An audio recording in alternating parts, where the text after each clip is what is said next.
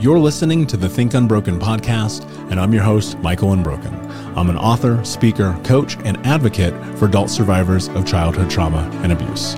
In this podcast, you will learn how to transform your trauma into triumph, turn breakdowns into breakthroughs, and go from victim to being the hero of your own story. You can learn more at thinkunbrokenpodcast.com. And of course, check us out on Apple Podcasts and Spotify at Think Unbroken Podcast. I am brought back to reality by this disgusting man's voice. This is your last chance, kid. This dirty old f- is getting frustrated that I am stalling on letting him buy my body. And so I make my decision. Tomorrow, I need to end this, but right now, I'm sick. I need heroin, and I will sell myself. I go completely blank, cold. That is an excerpt from Dreamseller by Brandon Novak, who's a guest on today's podcast. Welcome, my friend. That's not a intro. I don't know what it is. That was great. I like it. I love coming out of the gate strong. When I read that, I was just like, you know, you think about what we have to suffer through as human beings to find the thing that brings us salvation, right? The thing that we think brings us joy or love, compassion, hope, whatever it is.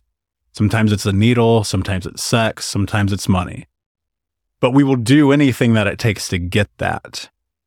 One of the things that I really wanted to ask you, like as I was researching you and leading up into this moment, is why do you think that you're still alive?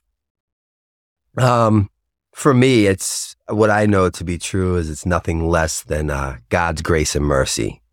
Um, because that, as is anyone in recovery who's been blessed with this gift,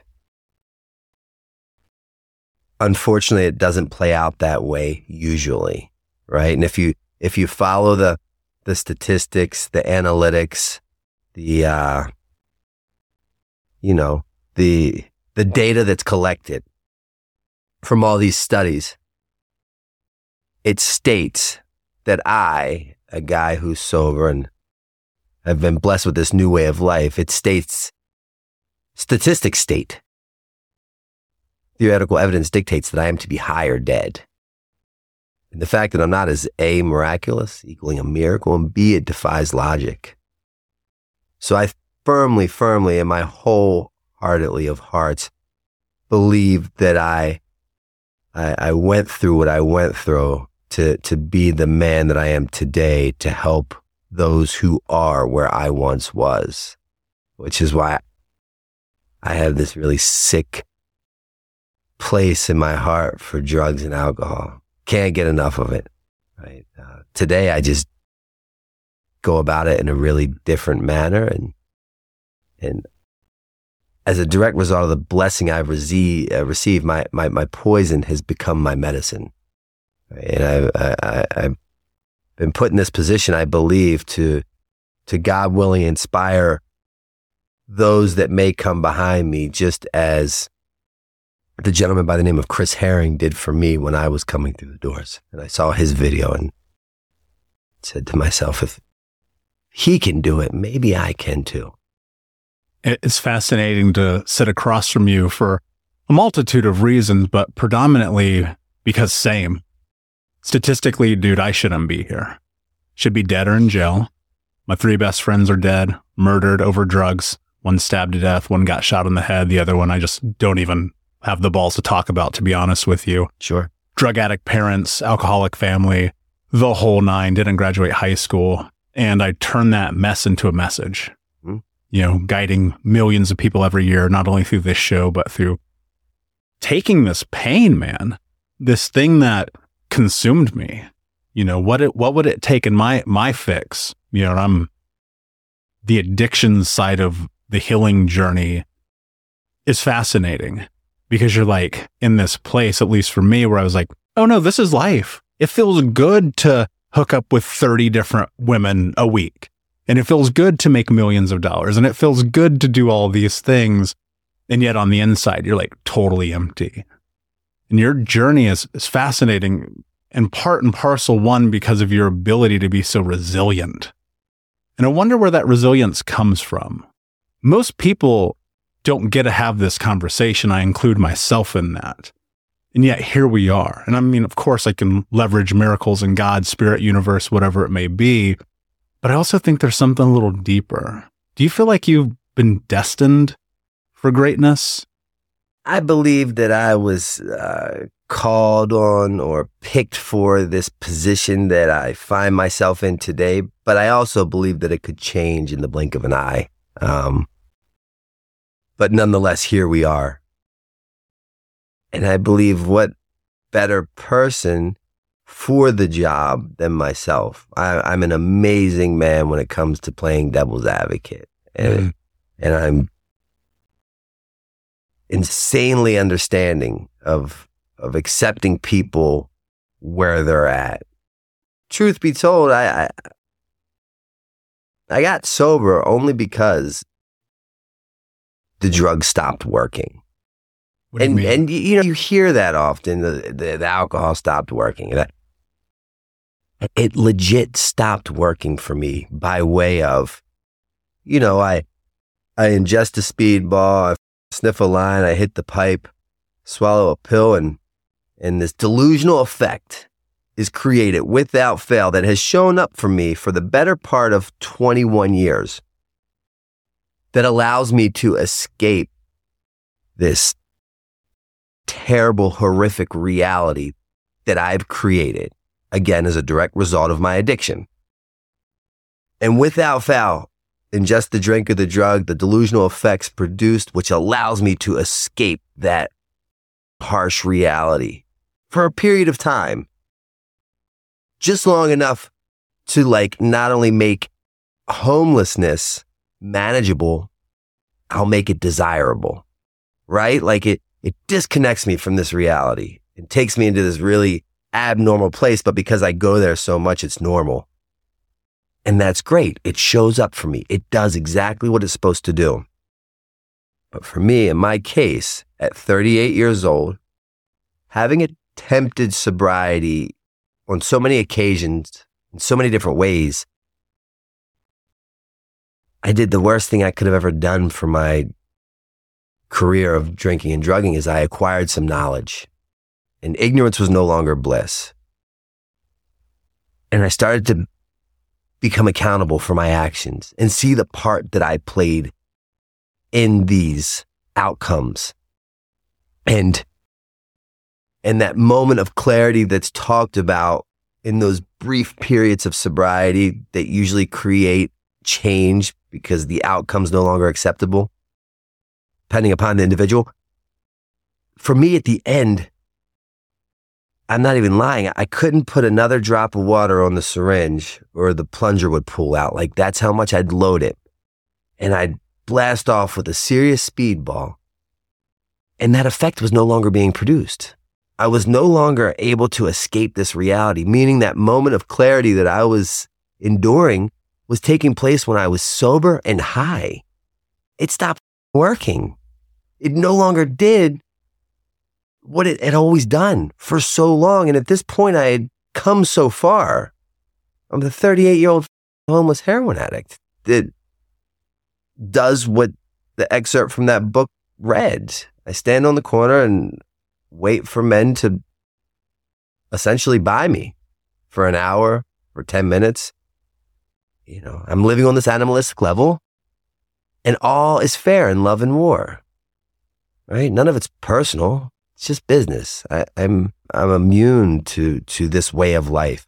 I'm numb to feelings. Uh, I'm so desensitized and dehumanized that that is, you know, a Monday morning cup of tea. And it was good while it was good, and the heroin and the cocaine and the wine produced the effects that I desired. But what do I do when it stops? That that's when you find out who you are. Yeah. And that's so scary. That's what gets real. Because then you're forced to face everything that for me I got high over for years. Yeah. Oof. That's that's the baseball bat to the face. Like yeah. like you know, it's so funny because people think that the healing journey begins at the rock bottom, but it actually begins in the moment of clarity. My, I always say, my bottom, that last one wasn't my lowest by any means. But in reality, it was because it came up to meet me. Right. Like, I, like I couldn't justify or minimize the severity of the situation anymore. I could no longer blame it on the ex fiance because she's now the ex. I couldn't blame it on the, the, the, the father who was a crack addict who taught me how to conduct myself when he went to prison because he's dead. Like, what, what? I'm running out of people and places, the things to put this on. What I think is so interesting about your journey, though, and we haven't touched it, but I want to go into it. Not that it's the crux of this conversation. You go from fame and fortune and celebrity and travel and the things that people dream about. You're a pro skater, getting your board with Peralta. You're like doing the thing. And I'm a bit younger than you. I'll be 40 very shortly, but my brothers and I, we even in the hood, this is how powerful what you guys created was with Jackass and CKY in the hood, we would get blunts and get high at 12 years old and watch your guys' videos. And my little brothers would go and attempt stunts because they're, I love you guys. You're dumb. Let me rephrase that. You were dumb. You were, and like I would just watch them like you guys are ridiculous. And then here you are, 38 years old with nothing. What, eight scarves and a, Yeah. a bag, torn clothes, a, a needle, and a spoon. And a restraining order. And what the f- are you doing, man? yeah. What are you doing? Like, how do you even get there? You know, and th- this is the the solution I'm always trying to get to. Like, how do you mitigate the risk of a Brandon? That was the million dollar question. How did I get here? Right? Like that, that was never what my intentions were. Um, because believe it or not, I, as a young kid, I had these goals, I had these dreams, I had these aspirations and ambitions, and I was going to be somebody. But more importantly, who I was not going to be was my drug addict father. That's who I was not going to be.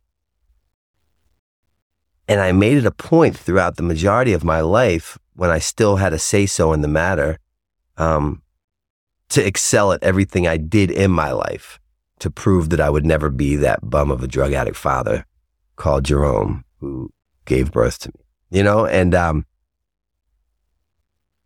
lo and behold, not only did I become him, I, I like kind of made him look like chum change at the end. Do you do you think that's like? I grew up without a father, and my stepdad was a dude. He was a monster. Guy my size, six foot three, two hundred something, beating up a seven year old. You know, and so my measurement for manhood was like honestly, it was Jay Z, and it was movies, and it was bitches and money. Sure. and that's what I chased. And it like, dude, the addiction was so intense with women. I only had what I've only shared this one time ever. I'm going to share it with you because I want to create this space. I've only had one nickname in my entire adult life that wasn't coach. And in my 20s, my friends called me MySpace whore Okay. because I'm out here just hooking up with every chick I can connect with on the internet, chasing that high three, four chicks a day. Like literally it was out of control. I'm shocked that I don't have 400 kids Yeah. but it was like if I can fill the hole of this fatherlessness and be better than him, right? Because then it became about money and became about being like this influence and all these things. And then I found like it, there was nothing I would ever fill that hole with externally. Mm-hmm. How did you like when I think about that journey and you're like measuring yourself to your father and you're on this deep, deep, painful journey? What was your thoughts about your relationship with him? Did you subconsciously or even consciously think to yourself, I'm walking in his footsteps? Later on down the road, I had the clarity and peace of mind to see reality for what it looked like. Um, but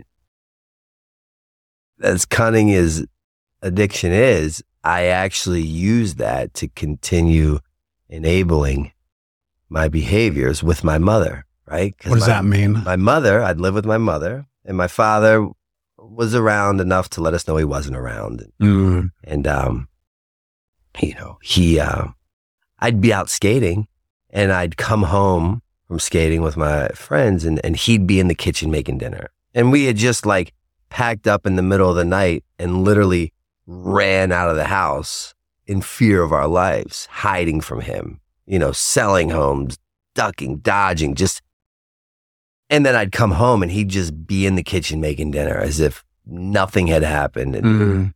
no one skipped a beat. Uh, you know, and it was that. So as my addiction progressed, living with my mother, stealing from her, becoming him, right? Stealing the car when she go to bed, stealing her purse, stealing her pocketbook, stealing her money, anything that again would enable my addiction, I would do while living under the roof with her. And, and when she would kind of attempt to create these boundaries and, and hold firm that like I was not going to do those things under her roof. my immediate go to was, well, if you didn't marry my father or let dad back in, I wouldn't be this way. When that was not the case. But again, that's just, It feels logical, Yeah. right? You know, and I and I would. I, and I think I meant it too. I, I definitely meant it at the time for sure. it's amazing what we will justify. Yeah, yeah. man, some of the that I've done, like I remember one point, I'm 26 and I'm in a relationship and this woman, like, bless her heart, I feel bad for any woman who knew me in my teens or 20s. And it was like, there's no way she didn't know about all the other people, but we turn a blind eye to it. And that's what love does. Yeah. Love makes you do crazy things. Even love from your mother or your mother's love Mhm. for you. Sure. Because there must have been moments where you're just like, why is she letting this happen? Oh, for sure. For sure.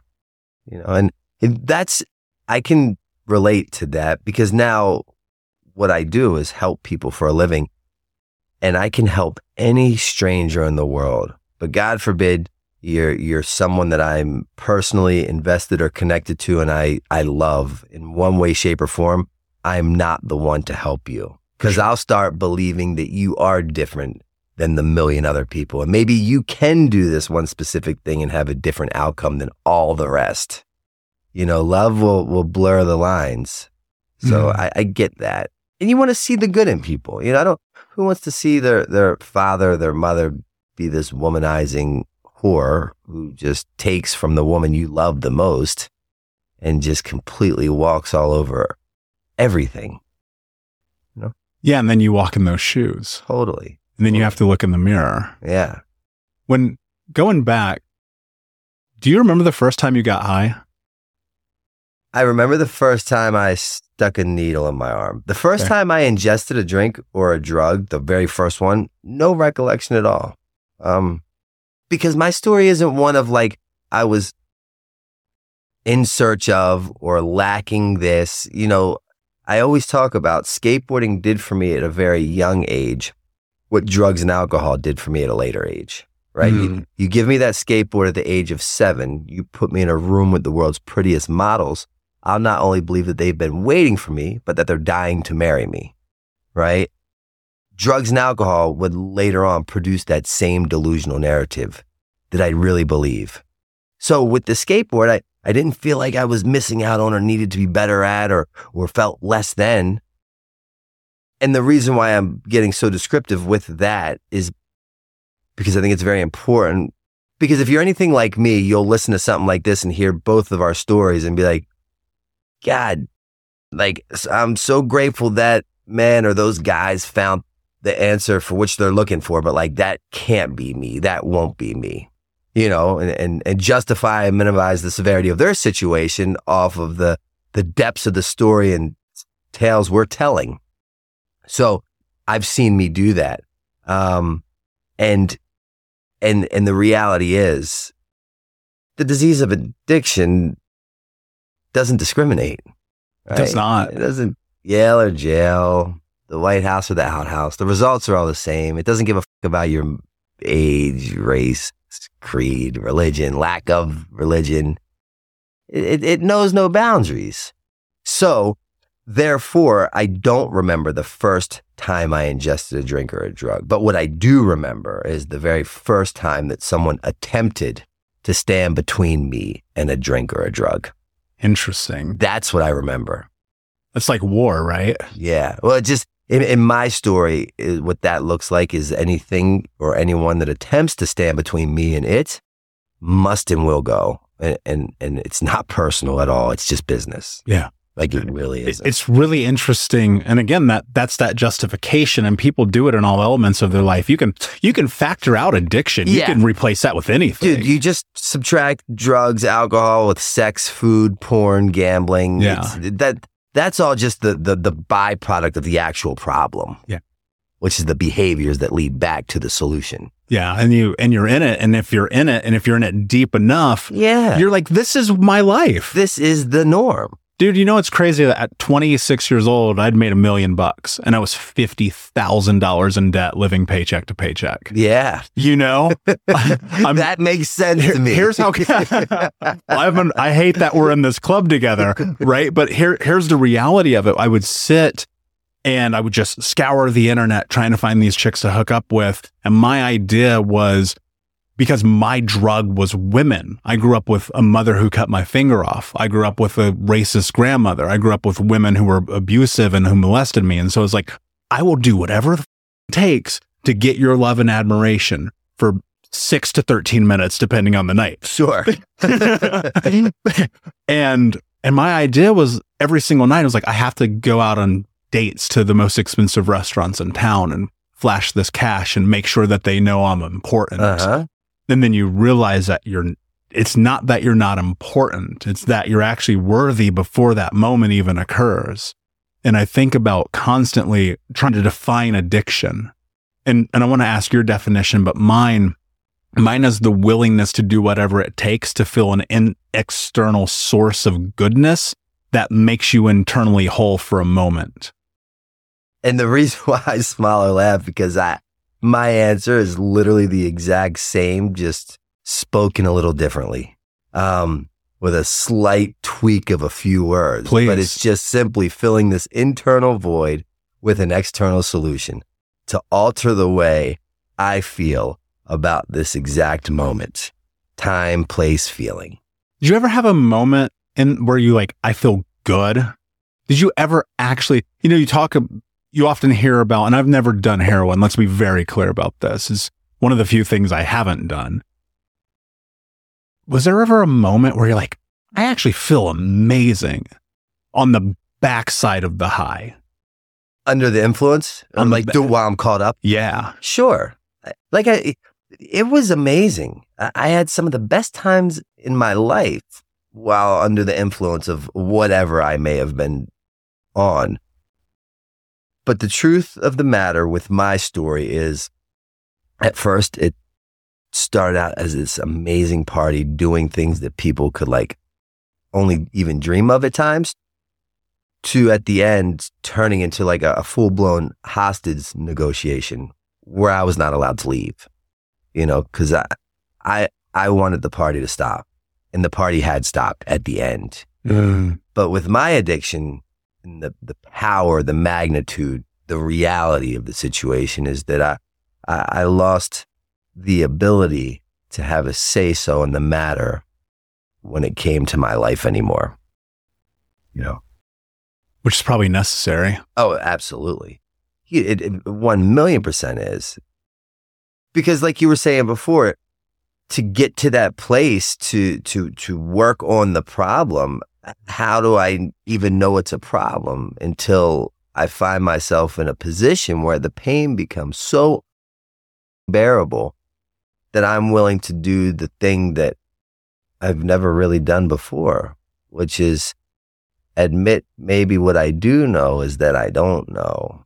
And furthermore, taking it a step further, picking up that phone that feels like 10 billion pounds and, and reaching out and, and not only asking for help, but be willing to show up for it and open minded to believe what you're saying and blindly step out on faith without reverting back to to my comfort blanket, which is a nice speedball that allows me to disconnect reality because all of a sudden I'm I'm not under the influence. I'm I'm walking around at this very moment like a stranger in my own skin, trying to figure out who the f- let me in and why. Mhm. So there's a lot of steps to get to to that point where then I can start acquiring some knowledge, building up a defense, and learning that hey, it wasn't until I uncovered the problem that I actually discovered the real problem. And then I had hopes of recovering from the problem. Mhm. Then before that, I had no idea it even existed because they were great times. Yeah. And and that uncovering is inside of honesty, Yeah. which is the real up part about I, it. I only t- I'm only telling the truth and I'm only honest when my back's against the wall. That's exactly right. And you're like, it, it was me. I admit it. I and got I'm caught only this saying time. that because it might get me out of this. That's right. And you will do anything to get out of it, right? Which is so f- crazy. And and you're in a position where it is ce- your lifestyle is celebrated. Like I was I was thinking about this in the lead up to talking with you today. Growing up watching you and you guys being this you guys being Jackass CKY, the skateboard community the sh- that you guys did. Growing up and watching that and seeing like the disclaimer on MTV before it would air on like Sunday afternoons at five o'clock, right? You know, right after church, of course. It- it's always like, don't ever do anything that these guys ever would imagine doing, right? yeah. And you're this impressionable kid looking up to you guys as role models. And my thought was like, why the are these guys role models? totally. Which appeals to our demographic, ours meaning, you know, a lot of addicts and alcoholics. Because what I know to be true in my story is that when I put my hand up and I, I qualify myself as, as an addict or an alcoholic, all that means is that I'm defiant by nature. I hate authority and I refuse to conform because I possess this job that generally places me in a lot of positions I don't want to be in and it allows me to feel a lot of feelings I don't like to feel. And and that job consists of knowing everything. So the moment that you kindly suggest to me what I could ultimately do to save my life, I kindly suggest why you should, f- yeah. because I know. So you tell me not, the point of that is tell me no, I'll tell you yes and show you how it's done. Yeah. You're contrarian by nature. Yeah. Yeah. Like if I'm already cut from the cloth of like, if it doesn't make sense to me, it's wrong. Agreed. Totally. my my best one of my very close friends, one of my best friends, Jason, he's an amazing tattoo artist. He's tattooed me a couple weeks ago. And obviously I'm covered, you're covered. And we were having this conversation. I was just like, dude, I don't know anyone who had like a good childhood who was tattooed. And he was like, I don't think I've ever tattooed anyone who had a good childhood. and and and that that point that I'm leading in that, are are you familiar with Dr. Gabor Mate? No. So he wrote a book called The Myth of Normal. And it's amazing. I interviewed him a couple of years ago. He's the most world renowned um, childhood trauma expert on planet Earth. Okay. And he said that all addiction, he also wrote an amazing book. Dude, you should absolutely, I don't ever recommend people should do anything, but yeah. if you would take into Well, I consideration, believe that books find people. I don't think that people find books. Agreed. So I love these kind of recommendations. there there's a, an unbelievable book, a change in my life called In the Realm of Hungry Ghosts. yes, I have it at my house. Okay, yeah. I've read it. That's Dr. Gabor Mate. okay, I'm very familiar Okay. with him. So his presupposition is that all addiction stems from childhood trauma. hmm Mine is that all childhood trauma eventually leads you to where you are in this moment, Mhm. right? Both of these things being true, however you want to look at it.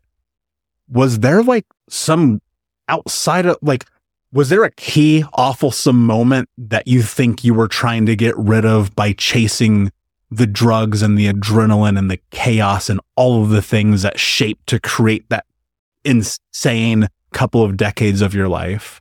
I think looking back, there were a few different reasons that spawned this outcome. I, I was incestuous, incestuous with like work ethics, and it came from skateboarding as a child and just being relentless and um, not failing. And but uh, the only way I became a guy who didn't fail is by failing enough until I figured out the method that would lead to success.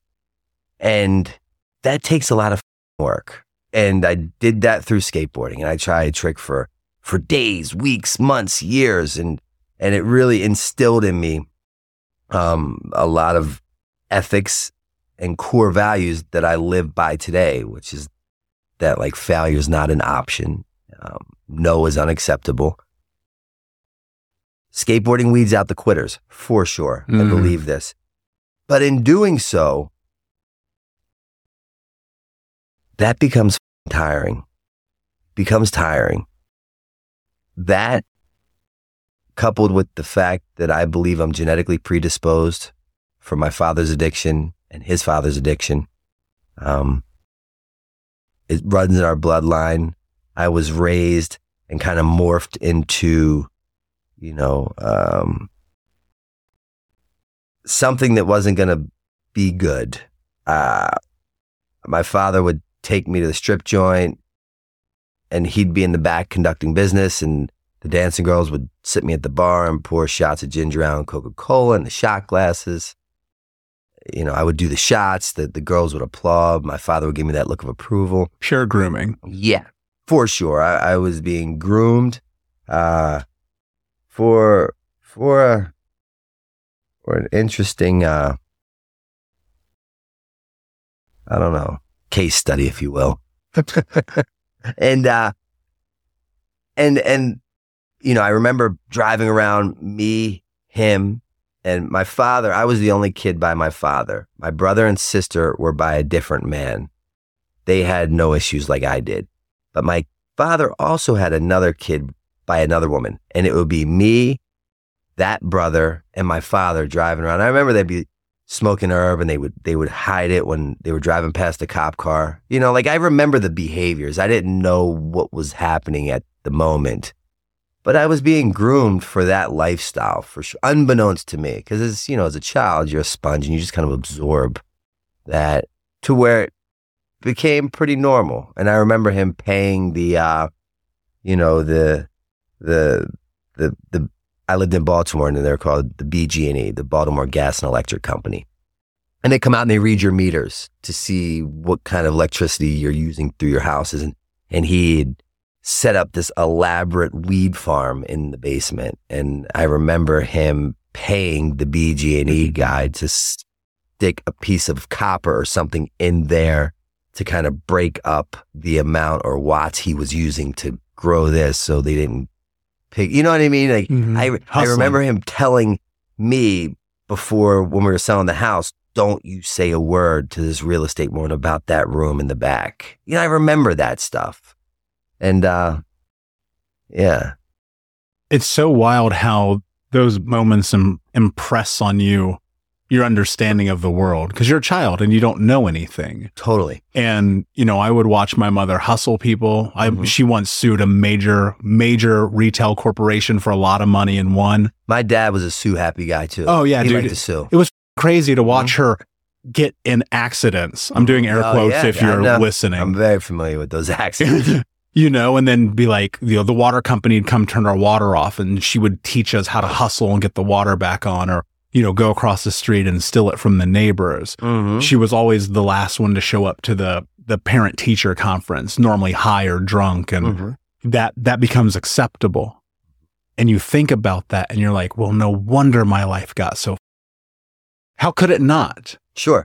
You do have the outliers. Like, let's be clear. You and I both know people who they had childhoods who they're they're great. A lot of things have just worked in their direction. I'm the kind of guy, being like you, a contrarian by nature. At five years old, I stuck a fork in the electrical socket after being told not to. Sure. Because I need to know. Yeah. I need to know. And if you're always in that place of I need to know, it leads you down this path where you will destroy everything to find out. Mm-hmm. And when you do that, man, there's just so much shame and so much guilt and pain. How, how, do you reconcile some of the things that you've done and the experiences that you've been through when it comes to shame and guilt? I had a spiritual experience. That's how I reconciled all those that at one point in time were the defects in my life that have now, because of that spiritual experience, has become the assets again, the poison becoming the medicine. Um, I started looking at the part that I played in it. I, I, I, surrounded myself with, with some really good mentors that, that took their time with me and, and they taught me about the reality of the disease that I had been diagnosed with a long time ago. And, and to make it even more layered or complex, if you will, as if it needs to be with addiction, I was a product of that environment. All of those negative things that you were talking about, I can relate to. And and it's funny, right? You and I are, are very similar in And I think at parts of our journey, being in the same place, we were staring at like a particular painting, but having two different outcomes or, or takeaways from this painting. Because, like you were talking about, just like, here we go, we're in it for the ride, let's keep. I, on the other hand, looked at my father and, and said, you know what? I will never, ever become him. And I will make it a point to excel at skateboarding well enough that like I will be a successful, productive family guy that shows up and doesn't hurt his his children or his wife and doesn't cheat on his wife. You know, I I really I and and and that at the full circle moment is one of the blessings that I've had from that spiritual experience because the definition of a spiritual experience is simply a psychic change, meaning that I no longer look at things the way I did then. And it allows me to be great at playing devil's advocate. So when someone calls me and says, I, I want help, but I'm only doing it this way, or I don't want your fucking help. I don't need your help. Where generally it's pretty easy for one to get very agitated, angry, annoyed, discouraged. Why can't you see that this is the right way? This is the way to the promised land. Oh, I, have seen me do what they are doing. You know, so I, I think, although at the time, same as you, I was so consumed by the mess that I was incapable of seeing the message once I bought into this process and I really took advantage of, of the suggestions from really intelligent people that had my sincere best interest at heart, uh, I could reap the benefits and, and, and, rewards of that journey. And uh, it allows me to see that everyone's exactly where they're supposed to be. Mm. Everyone, everyone, everyone. And I accept them for where they're supposed to be. Um, but that's the, the, the magnitude of the, of the, the place we're in with the enemy we're up against, which is addiction. You know, this epidemic is, is unlike anything I've ever seen. But there is a way out. Yeah, there is. And that, uh, that support you talked about, man, it's so necessary. You know, I went to the first time I ever walked into AA. I was seven and I was there with my mother. And I just remember my, my understanding of addiction and what it really does to a human has drastically shifted with more knowledge. Yeah. When I was young, um, in AA, I would look at guys like you. I'd be like, that guy's weak. Totally. That guy. Sure. My mom's weak. Her. Yeah. yeah. My stepdad's weak. Him right? Because you're a child and you're like, we don't have food, mm-hmm. but you have a bag of weed on top of the TV stand. Totally. And we don't have electricity, but somehow there's a six pack on ice in the bedroom. Mm-hmm. And we don't have new clothes for school, but there's these orange pill bottles all over the bedroom floor. Yeah. And so you look at it, you go, these people. And then I realized that through my own work and my own recovery and different elements of my life and my own healing journey, that really what it is, it's these hurt fucking people trying to hide from the most painful experience of their life. Mm-hmm. And they do have a lot of shame. They do carry a lot of guilt. But I think the cornerstone and, and the thing that shifted for me was what you just said. It was like, they're fucking humans, man. That's, you know, really what we are as human beings, not human doings. And this life didn't come with an instruction manual. And for a lot of years, I carried a lot of baggage from my father. And again, so interesting, the parallels to our stories, staring at the same piece of art, but having two completely different perspectives of it. You went there and saw all these weak fucking people. I went there and saw my fucking father. I'll never be you. Mm. Right?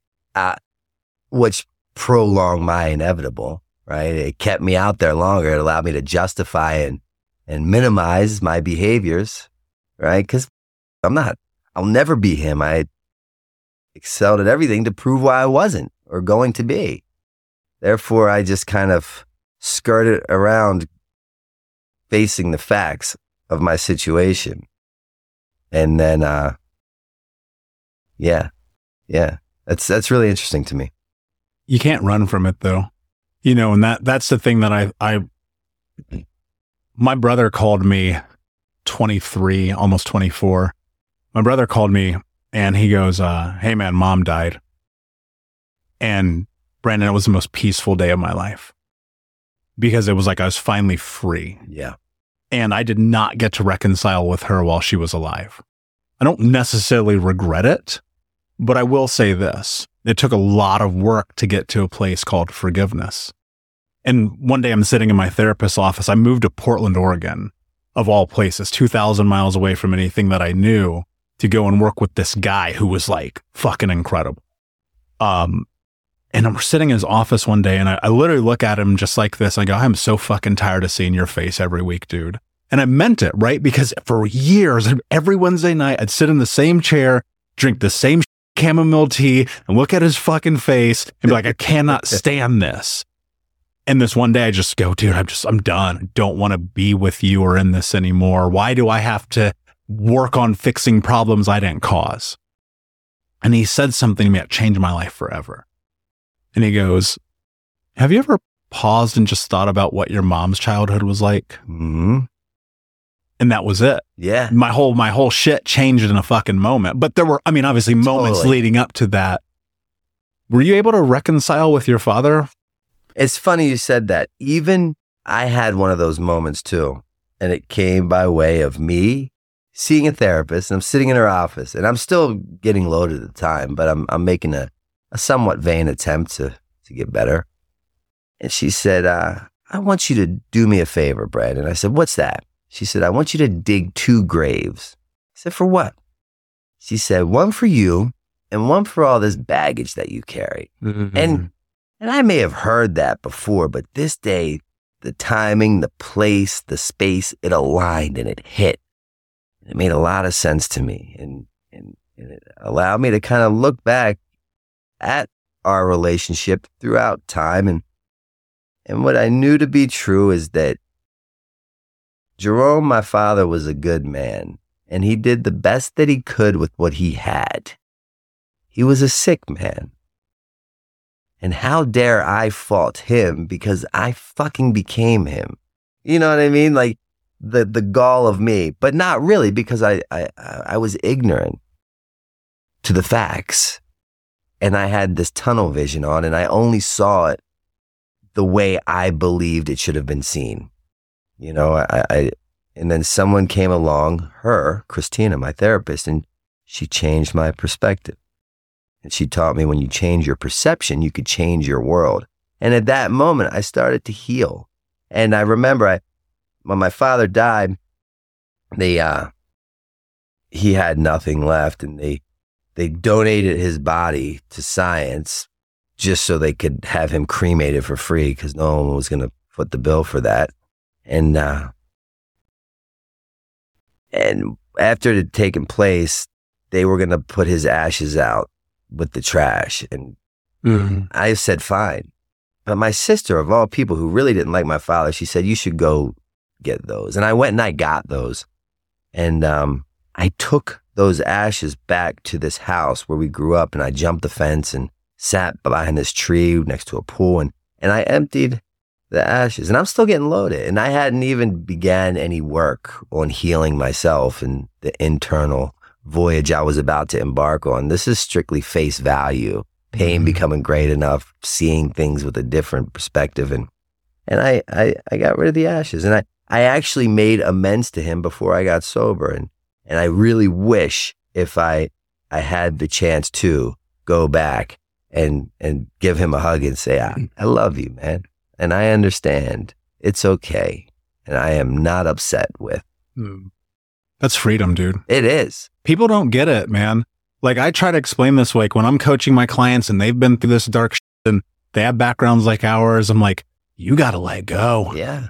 If I gave you a backpack full of bricks, how long are you going to carry Yeah. that, man? Hey, Unbroken Nation, we'll be right back to the show, but I wanted to let you know that you can grab a copy of my first book, Think Unbroken, Understanding and Overcoming Childhood Trauma for free. If you go to book.thinkunbroken.com, you can download the PDF ebook version of the book and get everything that I know about the baseline of healing trauma for free, downloaded to your email right now. Just go to book.thinkunbroken.com to download your copy of Think Unbroken Understanding and Overcoming Childhood Trauma for a PDF for your phone. Again, that is book.thinkunbroken.com. I got tired of shooting dope at you.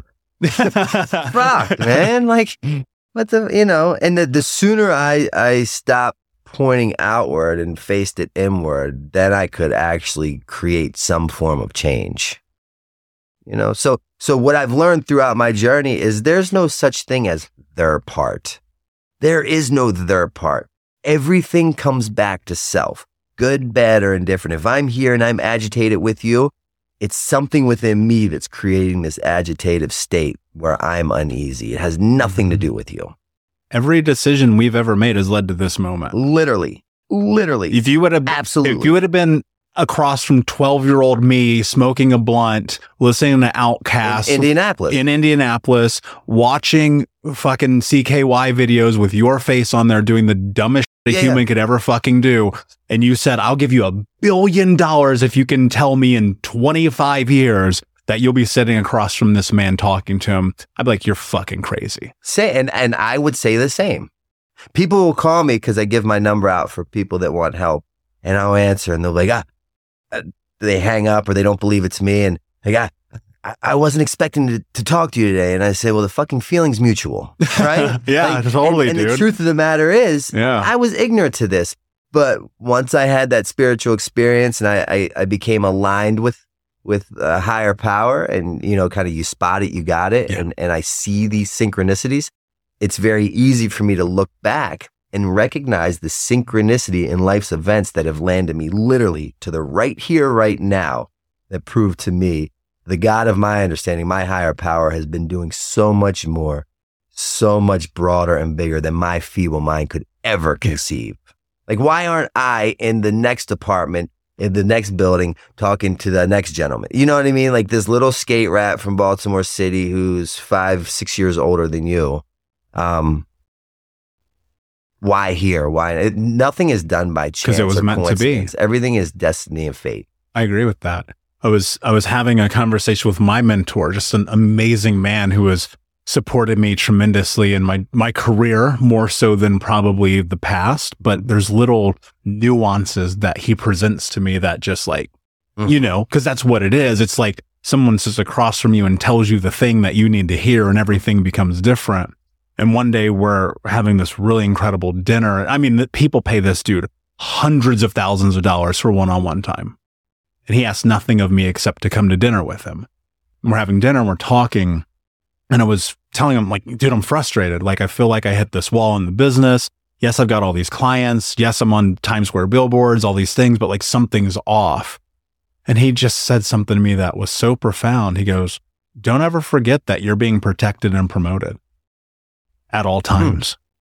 At all times. You're being protected and promoted by something that loves you more than your own mother. Mhm. And he told me that, dude. And I'm telling you, it just changed the way I think about the world.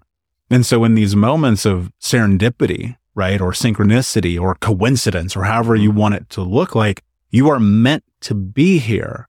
Absolutely. But how do you, how do you know that you're meant to be here and you look back on the past and you go, but I was meant to be there too. And that past is fucking ugly. And I did bad things and I hurt people and I broke the law and I went to jail and I, God knows all the things I haven't even talked about. Mhm. How do you, how do you navigate that? we talked about it. We we touched on it briefly earlier, but I truly believe that we are all entitled to our process. And if anyone, anyone, anyone would have robbed me of any part of my process, whether it be one less night of sleeping on the streets, one less um, car that I got into to prostitute my body, one less trash can that I ate out of, one less needle that I shared. I really do not believe that I would be the child of God that I am today, who has devoted his life in helping others. I, I, I do not believe that. I am asked often, would you take back or do you regret anything from the past? And my stock answer for so long was the only thing I would take back is the pain and the sleepless nights that I caused my mother and other loved ones. But the more I thought about it, the more I think that's a fucking lie. Mhm. Because again, if someone would have robbed me of one less night of my mother sleeping because she stayed awake crying over me, buying me a plot, waiting for my death, I don't believe that that would have inspired some kind of willingness to find a better way of life, right? Like, I don't believe that without the repercussions as a direct result of my actions, AKA behaviors, any change would have ever taken place. I don't believe that. And I, I work a 12 step program, and, and the third step in my program is turning my will and my life over to my higher power. And I've experienced that. So anytime throughout my day when I am full of fear at any level, all that is is lack of faith. Me stating that I don't believe in in in in the entity that's carried me when I couldn't carry myself. Yeah, it's impossible that you're here, Yeah, by the way. I don't know if you knew this or not. the It legit. makes no sense. no, it defies logic. Yeah. And It's a blessing. it, it's like that old adage it's like the truth is funnier than any story. Yeah, yeah. And and I can get so consumed in the the the, the rigmarole and the the day to day of things that I I forget. I forget when all I wanted and prayed for was to just get sober, but didn't even believe that that was possible. So anything else is just a fucking added bonus. I didn't think I'd make it till 18. yeah, You know? I'm on borrowed time, man. Yeah. And you know what? Maybe that makes me a little bit more willing to jump off the diving board, Yeah, do the crazy thing. Not crazy like they used to be, but now like take the bigger risks in business and relationships and my own personal journey. Cause I'm like, dude, I don't know. Like I, it's so crazy to me when I'm, I'm young and people are like, what do you want to be when you grow up? And I remember just literally telling a teacher one time, I was like, alive. Mhm. There was, I didn't think I would be here. sure. And I know a lot of people listening to this don't think that they should either, but it's like, it's divine. Whether or not you're spiritual or religious, or you believe in God or Buddha or Allah, what- like whatever, like we are these eternal beings who chose this life. Well, that's what I I believe this in my heart of hearts. But all those really, what one would consider traumatic experiences and and hellish things to have to endure, I choose to see that as me being divinely inconvenienced, At the highest level. and, and that's that's exactly what it is. That's it. My, you know, yeah. I I I don't, I, I also I, I often get discouraged about really getting into like uh, God talk because I know that that can be very discouraging to people, and I don't ever want to turn anyone off for for what I'm saying or how I'm saying it. What I do know is I never gave much stock to the God thing. You know, people say I, I don't that God, that God, and and the reality of my story is that the pain that brought me into recovery far outweighed the fear of learning about this imaginary God. Right? like, uh, or shall I say, the, the, the, the, the fear of returning back to active addiction far outweighed the talks of this imaginary figure that was going to do for me what I couldn't do for myself. So all I know is that I don't know what God is or isn't. I don't know if it's a man in the sky with a with a robe and a beard, a woman, a sun, the universe. What I do know is that it's not me. yeah. It's a power greater Yeah. than me. So yeah, I, I believe that, you know, without the things that I've been made to endure, um, how could I understand others who are enduring the same thing? yeah. I could never help all of the people that I help. No, I never. You no know- one would want me to. No, of course not. They'd be like, "What are you talking about, dude?" It's like We can spot it. Yeah, If for sure. You got it or you don't. And I'm going to tell in a very brief period of a conversation whether that we're on the same wavelength or, you know, you're just kind of doing what you do for whatever reason. for sure. Yeah, well, we're humans, and we all like. I'm very empathic. yeah, same. I I feel energy. You can't. It, to be honest, like it prop. I think it might be more nurture than nature coming from the background, needing to read people for safety, Mhm. needing to understand like what do you want from me? Am I safe in this moment? And really being able to pick up on energy very well. And when you're in connection with people, My who- life depended on that. dude, a hundred fucking percent. Yeah. And then it's like when I'm in connection with people, like, bro, you can't fucking lie to me. Yeah. It's almost impossible. Yeah. No one rarely gets anything over on me because I've be, been able to harness that gift. hmm Then it allows me to help people. But you know, it's real fucked up. I'm real good at lying to myself. I know. That there's a reason why I'm a 45 year old single man that lives with three cats.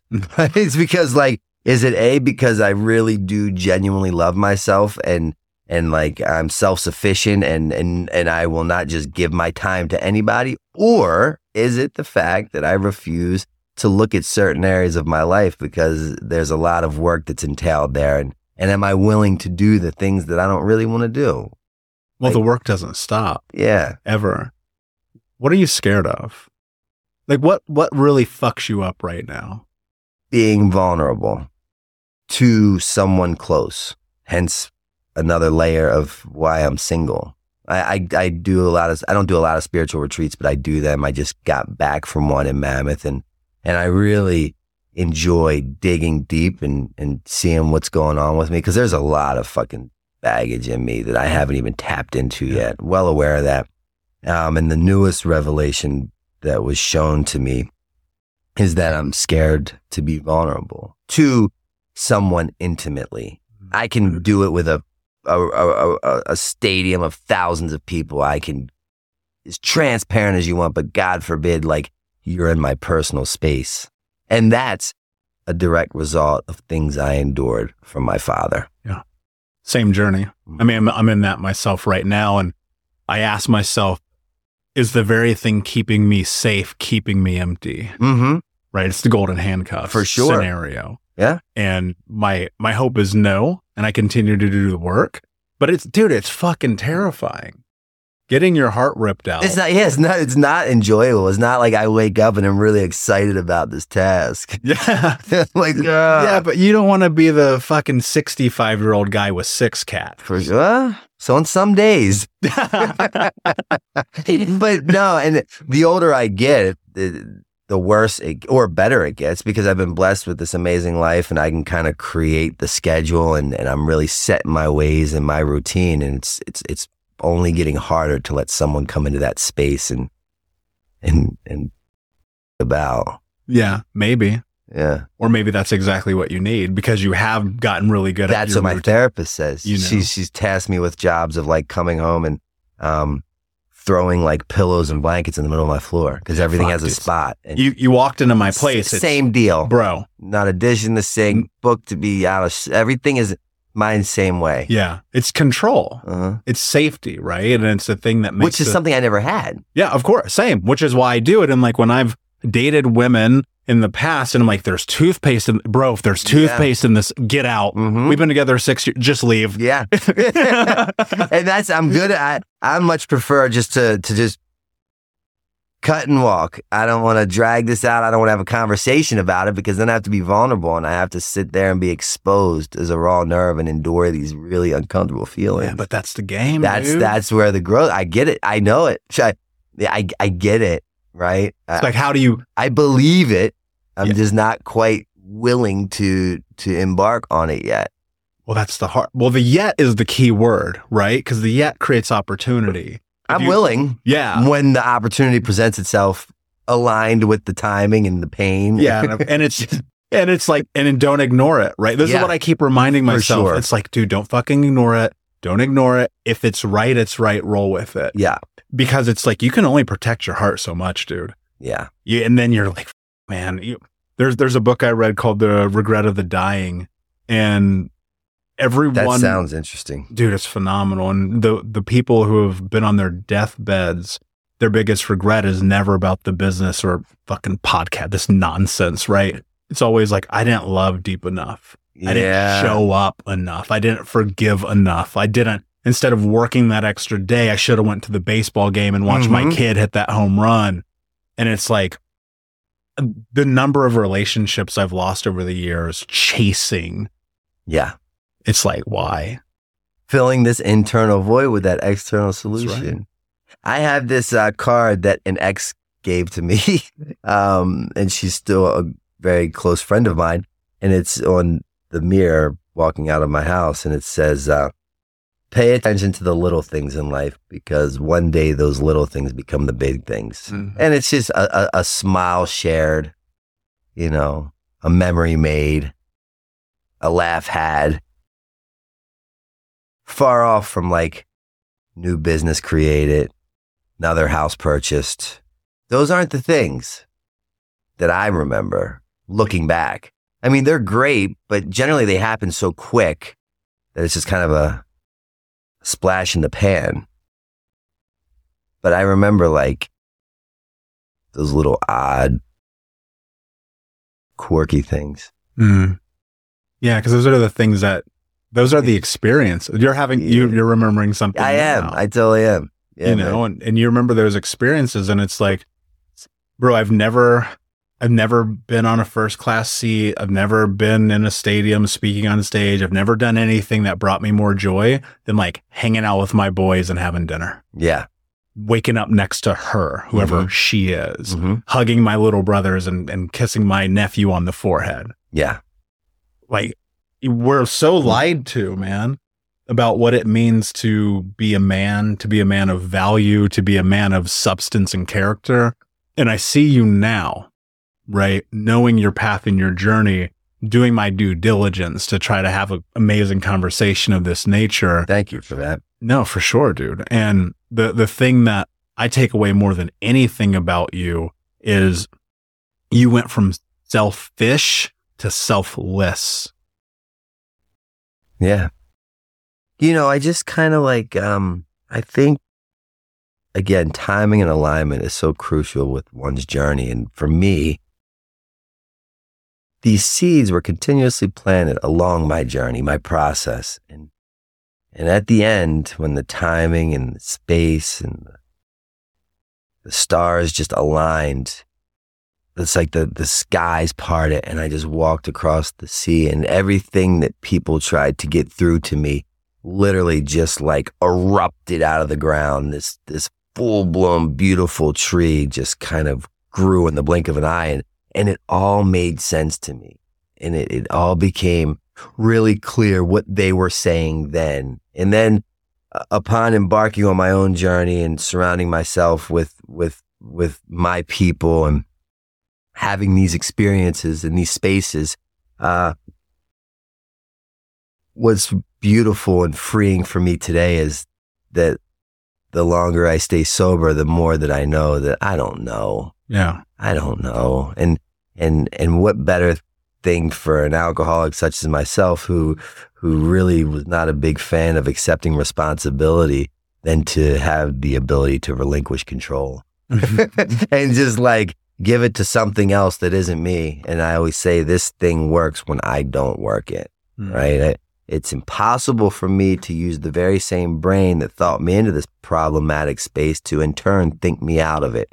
So I'm a big fan of understanding that the behaviors of the problem, the drinking, the drugging, the porn, the sex is the solution. So if we know the behaviors of the problem, the, or, the behaviors, the behaviors of the problem, the, the drinking is the solution. If I, uh, if I take my brain out of the equation and I just continue to bring the body surrounded by good, like-minded people with my best intentions at heart, I will create a better outcome. Think less, do more. Just bring the body, bring the body, bring the body. It's inevitable that the mind will follow. You know, I, I- truly just had to dumb myself into this equation. And then once I got to this spot where, where I think from the, uh, from the external perspective, people say he's got it figured out. In my mind, I'm still waiting for the grown up to show up and take care of everything. and, uh, and that's a beautiful place to be in because I'm not um, placing expectations on on things, places, or people that I'll never have the ability to control. So it makes my life lighter and easier to maneuver through. Yeah, and I'll add an "and" to your sentence if you don't mind. You're of tremendous service, and you don't have to be. And you created Novak's house, Mm-hmm. and you speak. I I remember the first time because I was like, I, I just assumed you were dead, just to be honest. Yeah. Right. You know, which you probably hear all the time. And I was like on Instagram two years ago, maybe something. And I saw this clip of you talking just about your journey. And I was like, that is so crazy. This dude's still alive. and now you're of service. yeah. Talk about Novak's house. Like, what is that about? What does it do for you? And what does it do for those men? You know, it's funny. I'm I'm simply a product of that environment. I went to a very similar sober living house after I completed a 90 day inpatient treatment center stay. And, and that house did for me, it, it bridged the gap where the ball was always dropped before. And it did for me what I don't want to say what no other place had ever did, but more so, it did for me what I would never allow any other place to do. Yeah. And, um, and it taught me how to reintegrate or merge back into society. It taught me how to like make my bed. It taught me how to to to wash my clothes, to brush my teeth consecutively, consistently, right? Because that was my problem, the behaviors, and I was rather erratic and sporadic and and irrational and just wherever, whenever. But this place taught me consistency. It taught me um, how to continue to show up in spite of what the problematic brain told me over and over. It taught me how to set a, a, set of non negotiable standards that I have to hold myself to when I don't fucking feel like it. And, um, and, and, and it, it taught me how to hold my head up a little bit higher and speak with a little bit more conviction and be a little less fearful of what you think of me when I leave here today. And, and I, I never could forget the power that that house, you know, had over me in a positive way. It, it really, it, it, it held me accountable to a set of standards I didn't even know existed. And I couldn't forget that. It was a magical experience. So I promised myself when I was in a position I was financially, I would recreate that house. And I did with a gentleman who I also lived in that house with who's like one of my best friends now. And, and we opened up Novak's house. It was one house with 10 beds. And that was on my fifth year anniversary, literally May 25th. And, um, and today there's six houses with 65 beds. And, and I travel around and I, I raise money, um, to provide scholarships for any man in need. My, my mission statement is to, to never allow resources or lack thereof finances to be a deterrent as to why someone can't find adequate, safe, accountable, sober places to reside in. And that's what we did. And and unfortunately, we're growing at a rapid pace. I wish that wasn't the case. I wish that my service wasn't in demand and, and Mhm. Novak's house was bang. I truly wish that was Yep. the case I get that. but it's not. And uh, I- know that I can create anything I believe in. So I'll meet the need. No, same. Everything I built and think unbroken is with one mission that hopefully I'm obsolete one day. hmm I'm like, what the f- do I have to do so that I'm not necessary? Yeah. It's a weird, ch- it's a challenge, right? And it's a, it is the ultimate challenge. And it, I, it's, I have just come to recognize that it will not happen in my lifetime. And I'm okay with oh, for that. sure. But I will do whatever the f- it takes to make sure it happens on some lifetime. hmm I want to go back to that house. You said a lot of things that taught you how to brush your teeth, how to be responsible, how to make your bed. Dude, when I started my journey, like brushing my teeth, I was like, what? Yeah. I got to brush my teeth, which is insane, right? Yeah. You're like, the normal person doesn't go through that. But in the, the depth of depression and anxiety and suicidality that I was in after putting a gun in my mouth, I was like, dude, if I can just brush my teeth today, I fucking won the championship. For sure. Right? Did it teach you how to love yourself? it did, but not by way of just looking in the mirror saying, I love me. You know, like the positive affirmations. It didn't come by way of that. Everything that I've achieved in my life to this point, all the good that sometimes I believe I've played a part in creating, it's happened unbeknownst to me, right? Um, to come back to that, I showed up in sobriety, recovery, the eight scarves, the jacket, the, the, the needle, the spoon, the restraining order, fit into this bag that doubles my pillow, homeless. And so it was pretty, pretty safe to say I, I lacked self esteem. Mm. Right. And that was evident. It was apparent. I knew it. I'd tell you it. But the only problem was I didn't know how to find it. I didn't know where to get it. I didn't know how to implement this thing that I knew I didn't have, but didn't know where to get into my life. And if I knew how and where to get it and do it, I would have done it and not ended up in a 12 step program. But what happened is I was beaten and broken so bad, I was finally demoralized in just such a fashion from drugs and alcohol. Literally beaten into a state of reasonableness that I, I came in and surrounded myself with, with really good people who had my best interest at heart. And I, I bought into their suggestions and I, I was open minded long enough to follow through with what they told me to do. And and and and I got a job at a diner washing dishes, Marianne's Diner, for six dollars an hour under the table, thirty eight. And I had heard that word humility, but it never really made much sense because I never applied it to me. It sounded good, but it just was what it was. And and uh, at the time, my brain told me I should have at least been the president of the United States, not washing dishes at Marianne mm-hmm. Diner for six dollars an hour, next to a fourteen year old kid named Brian. But nonetheless, that job, little did I know, was going to become like one of the, the, the foundation stones of not only my sobriety, but my life. And, uh, my mentor said, you, you, you show up to work 15 minutes early. You stay 15 minutes late. You take pride in every dish that you wash. You make that restaurant as successful as possible. And you look at what you can bring to the table, not take from.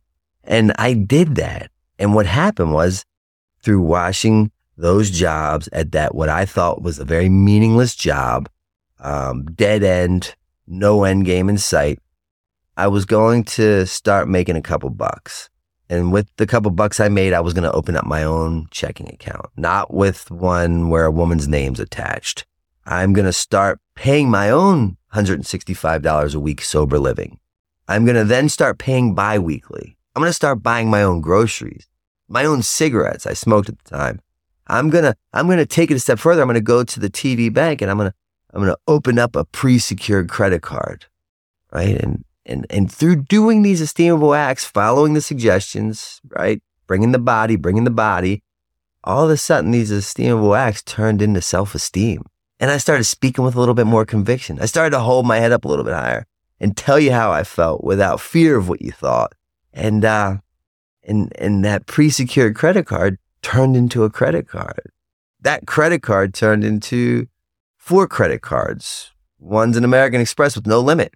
Um, you know, that 165 a week that I was paying that turned into my biweekly rent at a sober living house has turned into me owning not only one home, but like five, you know, um, in turn, right, seeing and recognizing what my God had done for me, stepping out on faith, really believing in the power of, I said, you know what? I, I've acquired enough knowledge. More importantly, I have a really great relationship with my higher power and that, that sees in me what I don't see in myself. And I believe that I can create um, something bigger, something broader, something better than Novak's house. And and I created Redemption Addiction Treatment Center. And it's kind of like Novak's house on steroids.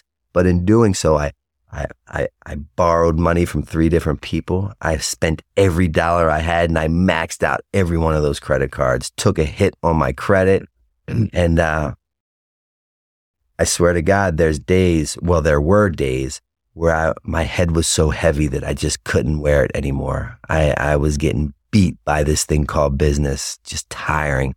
And I'd come home and I'd open up my closet and I'd pull that bag out that used to double as my pillow. And I would stare at that bag.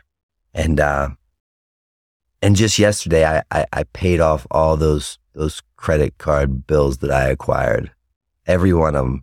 Um, I'm, I'm now, you know, seeing the light at the end of that tunnel. I'm the reaping the, the rewards from that, that deal. The ends are justifying the means. And what that will do is it will continue to ensue in me and more so ensure in me that like my God is real and, and there's evidence and the evidence comes by way of, I'll show you my phone.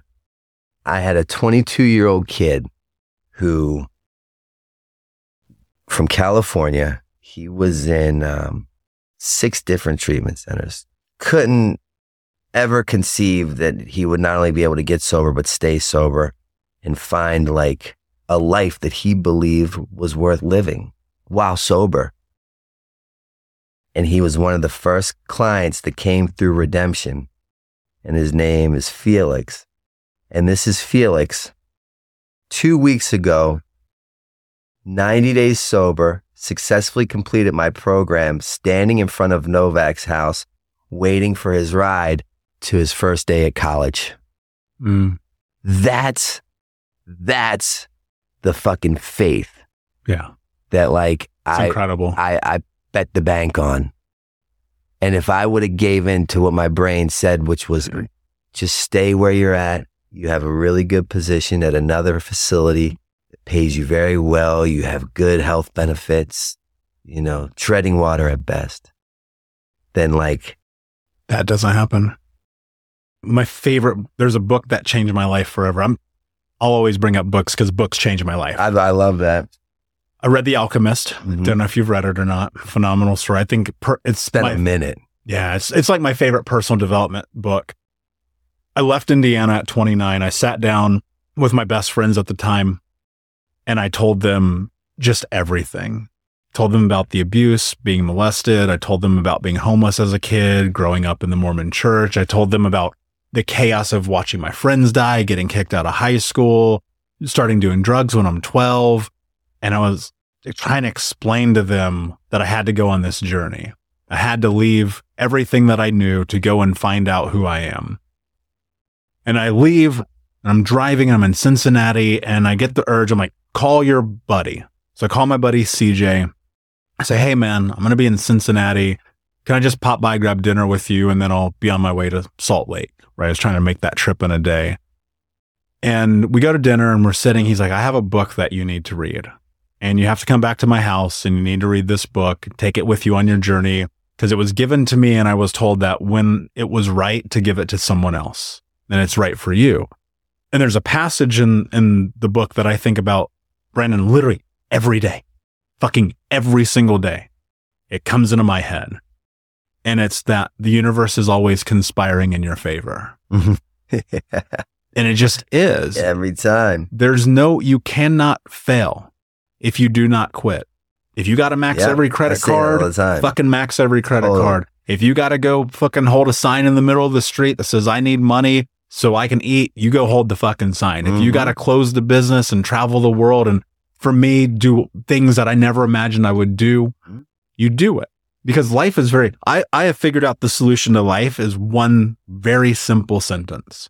You do not do what you want, you do what you have to. Mm-hmm. And if you do not do what you have to do, you don't help Felix. Mm-hmm. You don't Totally. fix your. You don't. The, snowball effect. Who God knows the number of people who are going to listen to this Mm-hmm. if I don't do what I have to. Legit.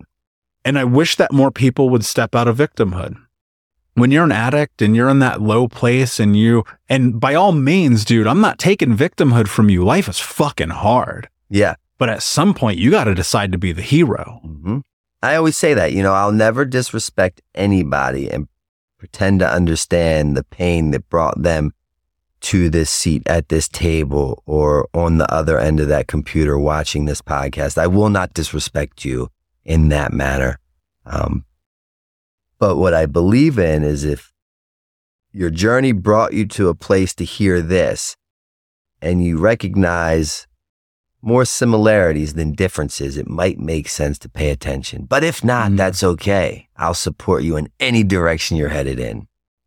And thinking about it, the redemption, the blessing that came from that was birthed from what at one point in time I believe was my inadequacies that I was dealt in life, right? I had no stable foundation. There was no security. There was no stability. There was no structure. There was no safety. And therefore, that's what I yearned for and always wanted the most. Found that in sobriety. And then it kind of gave birth in all these other different places. But then I got to a place with my last employer where I, I outgrew it and I knew there was going to come a point in time where from a, a business perspective that that rug was going to be pulled out from underneath me because like they could pay someone else way less to do just as much and more probably. Mm. So there was only a matter of time before that was going to happen. So I stepped out almost on this faith to just secure the stability that uh, today allows me to never let anyone pull it out from underneath of me. Mm-hmm. Right? And, and I would have never recognized that unless I did the internal work that was required. Mm. Which required you asking for help. Totally. It, it required me to just admit complete defeat. Yeah. like when I admitted complete defeat was the exact second I secured the ultimate victory. And what's so, yeah, dude, what's so crazy about that is you, you look at your experience and in your life and it like some people, their rock bottom, your rock, bro, your rock bottom was like fucking rock bottom. Like my rock bottom was 350 pounds, smoking two packs a day, drinking yeah. myself to sleep, getting high in the morning, $50,000 in debt, car got repoed, getting kicked out of my place. Girlfriend finds out I'm cheating on her with like fucking 8,000 women. But the one that of all of that, and this is in a window, we're talking like a month of all this going down. The thing that hit me the hardest though, my little brother, I call him, he had just gotten back from being overseas in Afghanistan, doing his tours, serving our country.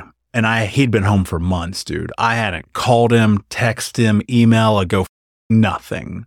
And one day I, I, am like, I'm going to change my life today. And I'm in the gym. I'm fat as but I'm in the gym sure. trying. And I call my brother in the gym and, you know, you can hear the vitriol in his voice. And he goes, what do you want? Mm-hmm. I go, Hey man, I'm just, you know, what's up? How you doing? how's life? You're back. He goes, I've been back. I go, yeah, yeah, I know. And I'm like, I've been over here doing these things, destroying my life. Right. And part of it, to be honest, Brent, I just didn't want them to see it. Yeah. It's fucking embarrassing. Mm-hmm. And he goes, and this was the moment for me that really solidified the change. He goes, You're not my brother. Don't talk to me. And hung up on me. Mm-hmm. And it just destroyed me, man. It's the same brother who a year ago helped me pack the truck and drive here with all of my from Denver, where I was previously. And I was able to mend that relationship, the relationship with my other brother and with my sister and with people that I destroyed and I hurt and I took from. And I love that you call it redemption because mm. that's what it is. Absolutely. We all deserve it. We're all worthy of it and we are all capable of it. If you're willing, if I'm willing to face those really uncomfortable things that I'd prefer to not, yeah. you know, until pain, pain sets in. That's, I, am not the guy that people call for the easier, softer way. I, I don't have the answer to anything I truly don't. I just have my experience that led to this present, and that's genuinely what the f- this is. And I really do my best to treat it as such. Um, and eh, you know, if there was never repercussions for my actions, if the pain wasn't endured, if someone would have provided me an easier, softer way, I don't think this outcome would have been created. So uh, I'm a fan of, you know, and I got that from my mentor, my main mentor, Lex. You know, when I I called him. I was stranded at BWI Airport. And I said, uh, Alex, I'm stranded. They, they denied me access to a flight. You know, I was, I was insanely intoxicated out of my mind. And, and, uh, I sent him a text and I said, Lex, I'm stranded at BWI airport and I want to kill myself. And his response to me was a picture of a poppy plant. it wasn't like, oh no, please don't do that. It was like, you bought this. And then it was followed by, if you get on a train, come back to Philadelphia. And this is Memorial Day, 2015. He's with his family. He's at a cookout. He's with loved ones. If you get on a train and you come back to Philly, I will pick you up from 30th Street Station. I will let you stay at my house and I will take you to treatment the next morning. You know, he fucking saw in this hopeless, helpless alcoholic what I did not see in myself. And that's the man who, who, who was one of the many men sent to me, um, through my divine experiences to let me know that like when I was ready, he would be willing and able to walk with me, right? Not above or below me or direct me in a fucking place or position to walk with me, shoulder and shoulder, to have an experience with God together. And I could wrap my head around that. You know, I mean, that I could get down with. You're not looking at me from above or below. You're simply saying we're just two fucking bozos on the bus that are about to have an experience mm-hmm. if you're willing to come. And I could do that. Mm-hmm. And I, I can't help but think reflecting you being a mirror for me in this moment. Oddly enough, wearing like the same color shirt, right? like this moment of just like There's a lot of similarities here. Yeah, and just having this moment of you being a mirror across from me cannot help but think that the universe has interjected my life into my life amazing, unbelievable men because I did not have them in my boyhood. Right. And here you are with this guy who all you needed this whole time was a man to walk next to you mm-hmm. and to guide you. Yeah. And you got it. No doubt. And I always say, if you plan on embarking in this journey with us and you are going to stay sober, be careful what you fucking ask for. You'll f- around and get it. and I have an abundance of people that hold me accountable and, and my mother who, who, you know, bought me a plot and served me with a restraining order and, and prayed for my death just so she could finally have a peace of mind. She's now become like my best friend. Your brother's story. You know what I mean? It's that in abundance. And now it's like, that's, that's a lot's required there to be a friend to your friends, to be a brother to your brothers. You know, that's, there's a lot and I have to show up for that. And uh, those are the blessings. And that's how you know that you're healing. Yeah. Brother, it's been amazing, amazing conversation. Has, Thank dude. you for this. Genuinely. I'm excited to get into your book, man. Thanks, dude. I appreciate it. This was and, rad. Yeah, it was. Before I ask you my last question, where can everyone find you, learn more about you, and interact with you? If people are out there and they need help with addiction, alcoholism, they can reach me and my partner directly at 610-314-6747, Redemption Addiction Treatment Center. Either myself or John will answer that phone call. Um, if you want to just go down my web, down my hole, just go to brandonnovak.com. That's everything encompassed in one. And It'll take you to, to the pages, to the sites, the platforms. Um, if anyone out there finds it in their heart to donate a penny, a dollar, five dollars to the scholarship fund that I hold to provide beds for any man in need, you could go to Venmo and it's at Novak's house. N O V A K S H O U S E. All one word. Amazing. And we will put all those links and more in the show notes. And inspired by my friend Brandon, um, I will any proceeds we make in terms of revenue from this episode will be donated to you. Wow. Just so you know in advance. Thank you. And man. I will be matching it personally. Wow, man. Um, further, just because I always like plugging books because I am an author and I love reading. Please. Yeah. Uh, Brandon's written two amazing books, A Dreamseller, an addiction memoir, yeah. and uh, The Streets of Baltimore, both which are like fucking Jesus Christ, dude. I just did the narration for both too. So I actually read them and that was an interesting exploration I went on. So if you're into the audio books, they're there as well. I'd love to have you come speak to my clients at the treatment center or the houses. So if you ever find your way towards the Philadelphia, Baltimore, Delaware area, Be an honor. you should absolutely continue this. Be an honor. Philly is one of the most underrated cities in the entire country. I'm a huge fan. that said, my friend, my last question Yes, for sir. you. What does it mean to you to be unbroken? Uh, to me, uh, what do I think of when uh, to be unbroken is that I could never be unbroken if I wasn't broken. Simple. Yeah. Love it. Thank God for the brokenness. Yeah. Dude, I agree. I got it tattooed on my knuckles. I have yard work on mine. Slightly similar, Slightly- but not basically really. the same thing. Brother, I appreciate you tremendously. Thank what you What a great outro. for everything that you do, for everything that you will do. Um, same, man. for your same. honesty, your vulnerability, for your strength, your love, your courage, your This is wisdom. beautiful. And uh, Unbroken Nation, please check out thinkunbroken.com for this and more. And until next time, my friends, be unbroken. I'll see you. Thank you so much for listening to Think Unbroken. Please share this episode with someone who could use it and help us move forward in our mission of ending generational trauma in our lifetime. And if you would please take five seconds to pop on iTunes or Spotify, hit that five star, leave a review, and you can also reach out to us on social at Michael Unbroken or at Think Unbroken. And of course, you can check out our YouTube channel at Think Unbroken. Thank you for being a part of Unbroken Nation, my friends. And until next time, be unbroken.